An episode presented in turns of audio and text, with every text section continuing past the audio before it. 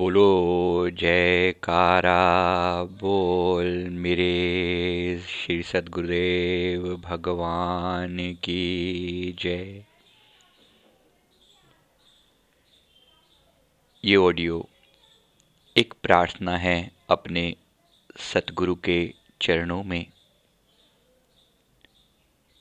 उस परमात्मा के चरणों में जो साकार रूप में मेरा सतगुरु बन के आया है।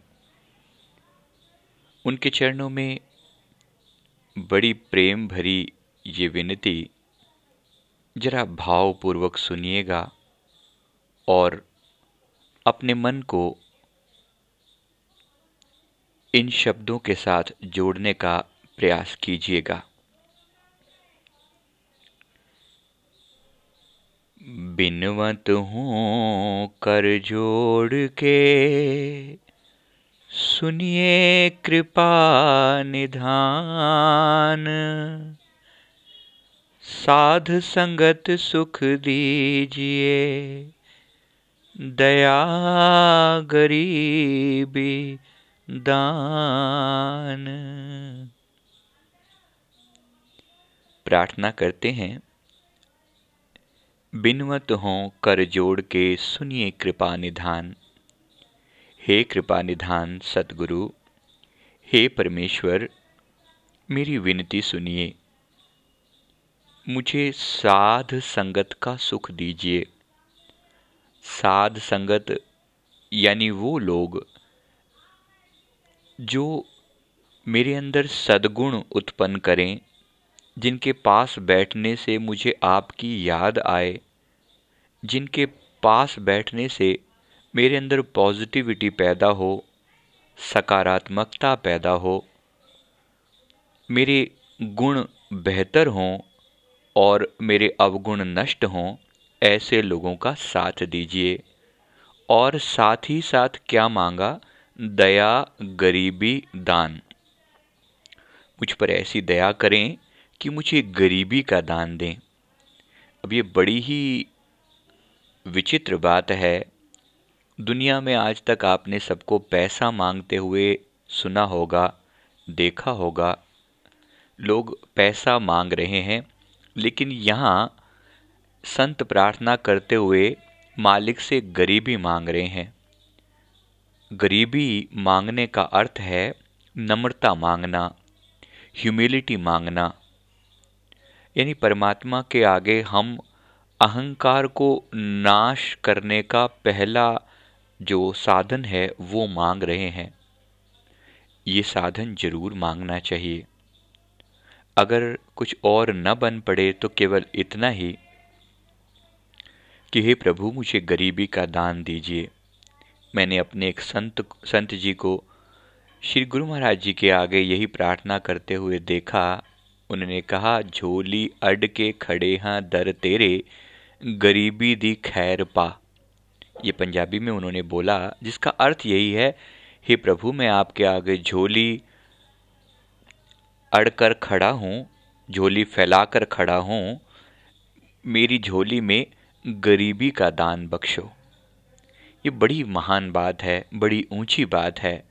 जिसकी समझ इतनी ऊँची होगी कि वो परमात्मा से गरीबी मांग सकता है, सचमुच वो कोई महान आत्मा ही हो सकती है। फिर एक बार प्रार्थना करते हैं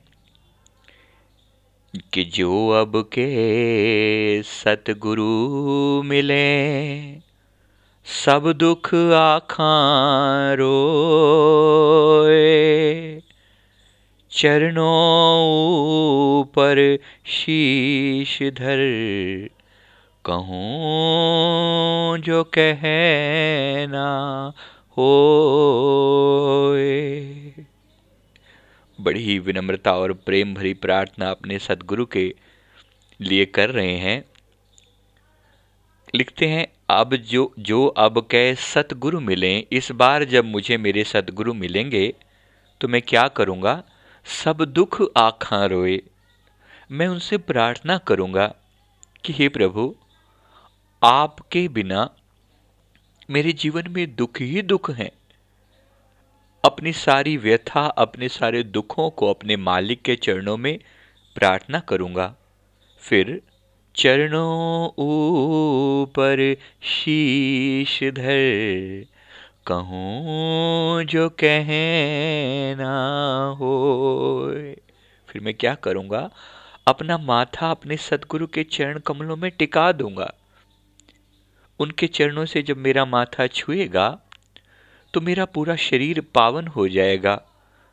और फिर मैं अपने सारे दुखों की कहानी जो मुझे कहना होगा, अपने प्रभु के चरणों में बयां करूँगा कि प्रभु आपके बिना दुख ही दुख पाए हैं। अब कृपा करके मुझे अपने चरण कमलों की छाया बख्शिए कि मेरे सतगुरु मिलेंगे, पूछेंगे कुसलात। आदि अंत की सब कहूँ और अंतर की बात। मेरे सतगुरु जब मिलेंगे और मुझसे कुशल क्षेम पूछेंगे, मेरा हाल चाल पूछेंगे तो मैं क्या करूँगा? बड़ी प्रेम भरी प्रार्थना करते हैं कि आदि अंत की सब कहूँ, उर अंतर की बात। मैं शुरू से लेकर आखिर तक का अपना सारा हाल जो है अपने प्रभु के चरणों में बयां कर दूँगा। और अपने हृदय के जो छुपे हुए भाव हैं, जो मैं किसी और को नहीं बता सकता, वो अपने प्रभु, अपने सदगुरु के चरणों में प्रकट करूँगा। एक सच्चे प्रेमी का यही तरीका होता है कि वो अपने मालिक के चरणों में अपने दिल के हाल जो है अर्ज़ करता है। जब वो सामने हो तो अपना सर उनके चरण कमलों में टिका देता है, और जब वो सामने न हो तो भावपूर्वक उनको हर जगह मौजूद मानते हुए अपने भाव उनके श्री चरण कमलों में अर्पित करता है। तो एक प्रेमी के लिए तो उसके प्रियतम सतगुरु हर जगह ही मौजूद हैं, उसके लिए दूरी कहाँ है? दूरियाँ तो उन लोगों के लिए है जो दूर मानते हैं। फिर प्रार्थना करते हैं, भक्तिदान मोह दीजिए गुरुदेवन के देव, और नहीं कछु चाहिए। निश दिन तुमरी से। और नहीं कछु चाहिए। निश दिन तुम्हारी से हे मेरे सतगुरु, हे देवों के देव, मेरे गुरु महाराज, मैं आपसे यही प्रार्थना करता हूँ। प्रभु मुझे भक्ति का दान दीजिए। मुझे प्रेम बख्शिए। अपने श्री चरण कमलों की निर्मल भक्ति मेरे हृदय में बसा दीजिए। और कछु नहीं चाहिए। निष्दिन तुमरी सेव। प्रभु, मुझे और कोई सांसारिक चीज़ों की इच्छा नहीं है। अगर कुछ चाहिए तो केवल आपके श्री चरण कमलों की प्रीत चाहिए मैं सदा आपके पावन चरणों से जुड़ा रहूँ, आपकी सेवा करता रहूँ। सेवा तीन प्रकार की होती है तन से मन से और धन से धन से अपने सतगुरु अगर सामने मौजूद हों तो उनकी सेवा करना उनके आश्रम की सेवा करना अगर नहीं हो मौजूद तो उनके निमित्त जन साधारण की सेवा करना और लोगों की सेवा करना, क्योंकि हर बंदे के अंदर उसी का नूर समाया है। इसलिए किसी की भी सेवा सतगुरु की ही सेवा है। तो अनाथालय में किसी में सेवा करना, किसी गौशाला में सेवा देना, जैसा कहा धन तन के रूप में धन के रूप में या मन के रूप में?